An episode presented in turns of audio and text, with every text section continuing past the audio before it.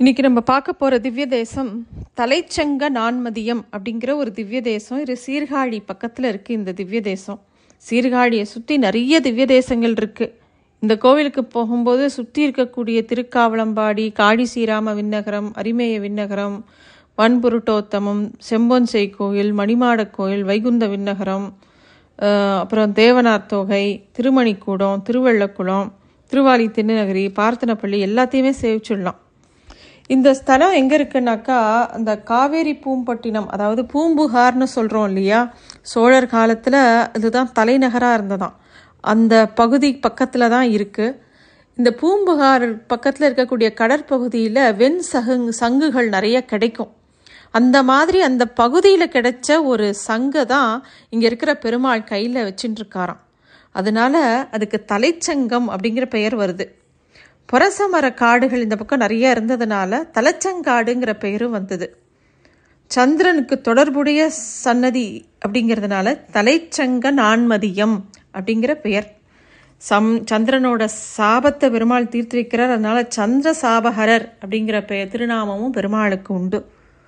இப்போ இந்த கோவிலோட புராணத்தை பார்க்கும்போது சந்திரனோட சாபத்தை தீர்த்த ஸ்தலம் அப்படின்னு சொல்லப்படுறது. இந்த தலைச்சங்காட்டில் இருக்கிற பெருமாளுக்கு சந்திரனோட சாபத்தை தீர்த்ததா பிரம்மாண்ட புராணத்தில் ஒரு குறிப்பு இருக்கு. ஆனால் சந்திரனுக்கு ஏகப்பட்ட சாபம், அதில் எந்த சாபத்தை பெருமாள் தீர்த்தாங்கிற குறிப்பு இல்லை. சந்திரன் சந்திரனோட என்னெல்லாம் சாபம் பெற்றாங்கிறத பார்க்கலாம். சந்திரன் பெருமாளோட திருமார்பிலிருந்து பிறந்ததாகவும், தேவர்களும் அசுரர்களும் அமுதத்தை வேண்டி திருப்பார்கடலை கடையும் போது அதிலிருந்து பிறந்ததாகவும் சொல்லப்படுறது. அத்திரி மகரிஷி அனுசைக்கு பிறந்ததாகவும் பேசப்படுறது. சந்திரனுக்கு 3 சக்கர தேர் அவன் வச்சுட்டு இருந்தான். 10 குதிரைகள் அவன் தேரை இழுக்கிறது. சந்திரன் சூரிய பகவானோட 66வது கதிரால் அவனுக்கு ஒளி கிடைக்கிறதான். சந்திரன் வளர்பிறையில் அவனோட அமுதத்தை தேவர்கள் பருகிறா, அதே தேய்பிறையில் வரக்கூடிய அமுதத்தை பித்ருக்களுக்கு போய் சேர்றதான் சந்திரன். இன்னும் ஒரு முக்கியமான விஷயம் சந்திரன் கிட்ட என்னென்னா, சிவனோட 8 மூர்த்தங்களில் அவனும் ஒன்றா இருக்கான்.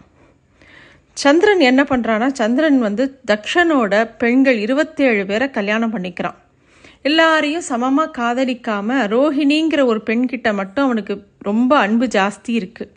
இதனால தக்ஷனுக்கு கோபம் வருது. அதனால தக்ஷன் சாபத்தை கொடுக்குறா சந்திரனுக்கு. அதனால சந்திரன் சந்திரனோட அழகு குறைஞ்சுட்டே வருது. அதுதான் தேய்பிரையாக வருது. அதுக்கப்புறமா சந்திரமௌலீஸ்வரரை பிரார்த்தனை பண்ணுறா சந்திரன். அதனால் திருப்பியும் 15 நாட்கள் கழித்து வளர்பிறையாக மாற ஆரம்பிக்கிறான். இதனால தான் ஒவ்வொரு மாதமும் 15 நாட்கள் தேய்பிரையாகவும் 15 நாட்கள் வளர்பிறையாகவும் இருக்குது. இது சந்திரன் பெற்ற முதல் சாபம்னு சொல்லப்படுறது. அப்புறம் இன்னொரு சாபம் என்னென்னா, நாரது முனிவர் ஒரு சமயம் ஞானப்பழம் ஒன்றை கொண்டு சிவன்கிட்ட கொடுக்குறார். ஞானப்பழத்தை சிவன்கிட்டருந்து வாங்கிக்கிறதுக்காக விநாயகன், முருகன் 2 பேருக்கும் பெரிய போட்டி வருது. அந்த போட்டி காரணமாக விநாயகருக்கு முகத்தில் ரொம்ப கோபம் வருது.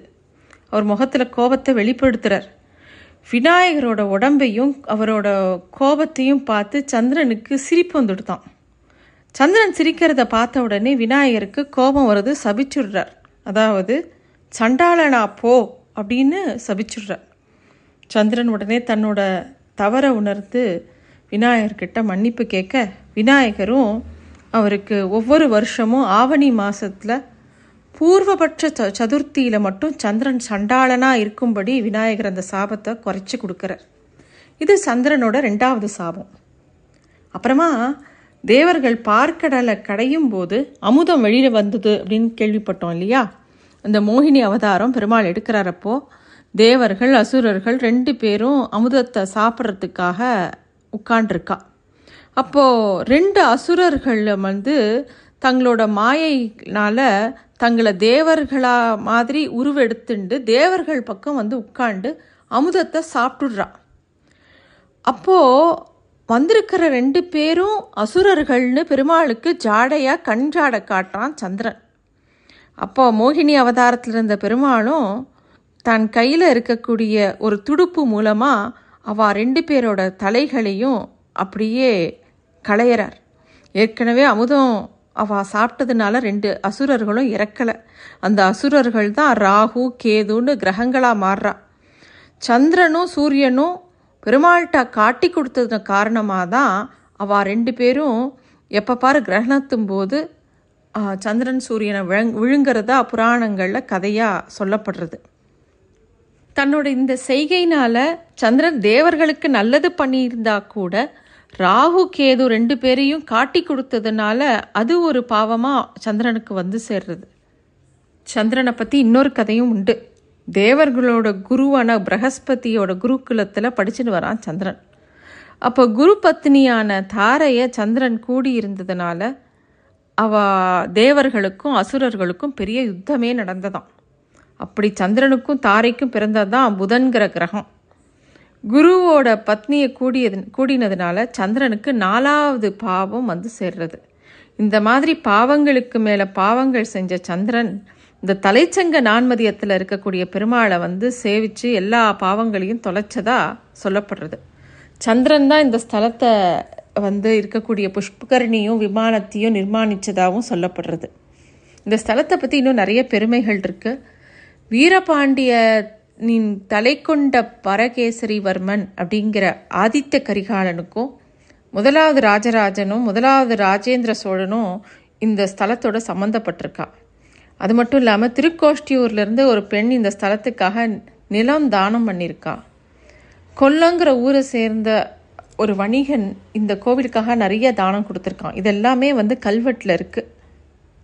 இளங்கோவடிகள் இருந்த கிபி 2ஆம் நூற்றாண்டிலேயே இந்த தலைச்சங்கானம் அப்படிங்கிற இந்த இடம் சிலப்பதிகாரத்தில் குறிப்பு இருக்கான். இதை பற்றின இந்த பாடலில் அதாவது தாழநீர் வேலி தலைச்செங்கானத்து நான்மறை முற்றிய நலம்புரி கொள்கை மாமறை முதல்வன் மாடலன் என்போன் அப்படின்னு மாடலன் அப்படிங்கிற மறையோன் பற்றி இந்த பாடலில் சொல்லப்பட்டிருக்கு. அப்பயே இந்த ஸ்தலம் இருந்திருக்கு.